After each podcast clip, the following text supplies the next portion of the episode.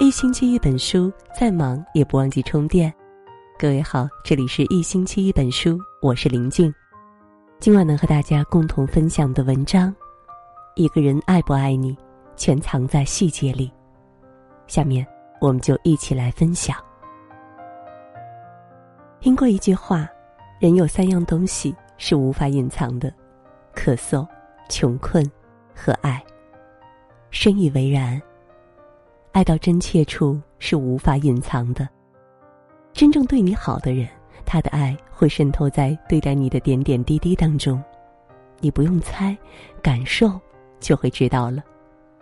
一个人爱不爱你，其实很明显，就藏在细节里。喜欢对你笑。有人抓拍到一个画面：一对流浪情侣以街边卖艺为生，男人正弹着吉他。唱情歌，女人托着下巴，全神贯注的听着。他们望向彼此，嘴角带笑，眼底有光，仿佛川流的人群和周边的一切都不存在了。这大概就是喜欢一个人的样子吧。嘴角总忍不住上扬，眼里带着星星。你就是整个世界。上小学的表弟那天说他喜欢一个女孩。我们这一群大人忍俊不禁，笑着问他：“你知道什么是喜欢吗？”表弟歪着头，很认真的说：“我每次见到他就会很开心，我会一直讲笑话逗他笑，找他一起玩游戏，想让他开心，这不就是喜欢吗？”虽然说童言无忌，但表弟天真的一番话，似乎道出了喜欢一个人的真相。认真喜欢一个人的时候，最怕对方不够开心，恨不得日夜翻书三百章，找尽天底下的话题，什么甜话、混话、俏皮话都学上一遭。那个总是对你笑的人，一定很爱你。他不一定就是天生的好脾气，也不是有一身幽默的好本领，而是他总想把自己好的一面给你，把好心情带给你。而遇到一个对的人，笑容。会比眼泪多。主动找你说很多话，在感情的世界里，沉默就是答案，躲闪就是答案，不再主动就是答案。一段感情中的双方，如果一方总是爱答不理，那是因为对方真的不在意。很多人说随心就好了，不要在意细节，细节往往决定一段感情的成败。人会说谎，可是细节不会。一九二六年，鲁迅去厦门与妻子许广平分开。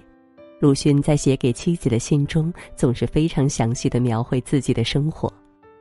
今天牙齿补好了，只花了五元，吃了一元半的夜饭，十一点睡觉，从此一直睡到第二天十二点钟。因为天气冷，许广平寄冬衣给他，鲁迅也要回复他。背心已穿在小山外，很暖。哪怕很小的事情，鲁迅都会跟许广平讲。细节决定感情，一些看似无足轻重的小事，都构成了他是否爱你的表现。那个主动找你说话、问你在干嘛的人，各种不知多少的想念、牵挂和喜欢，都淡淡的化作一句：“在干嘛？”这世界上所有的主动。都是因为在乎，很忙，但对你一直有空。公司的某位老员工，出了名的好丈夫、好父亲。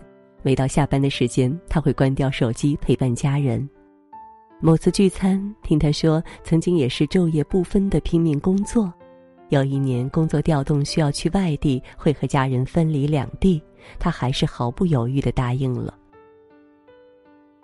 那时候孩子才刚两岁，一年后回家，发现自己的孩子竟然生疏的不愿意喊他爸爸。妻子那一年里里外外操劳也很辛苦，人憔悴了不少。他恍悟，孩子的成长速度是远超乎我们想象的，和爱人的感情也需要共同经营的。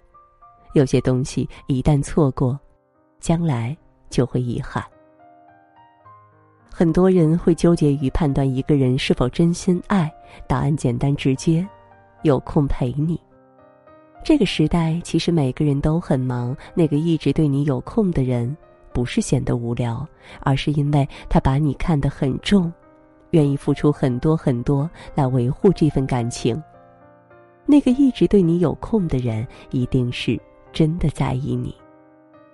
珍惜身边那些肯为你花费时间的人吧，正因为他们的慷慨陪伴，才让我们不会孤单。很认同一句话。这世间所有被爱，都是幸运。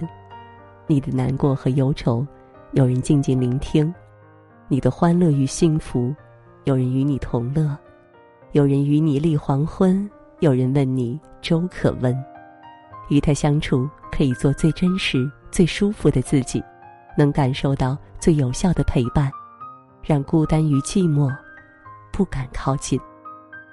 不要认为这一切都是理所当然。而是加倍去呵护、去珍惜，要把心留给在乎你的人，把情留给深爱你的人。往后余生，愿你所爱之人也同样真诚待你，愿你所有深情都不会被辜负。愿我们都被真情温柔以待。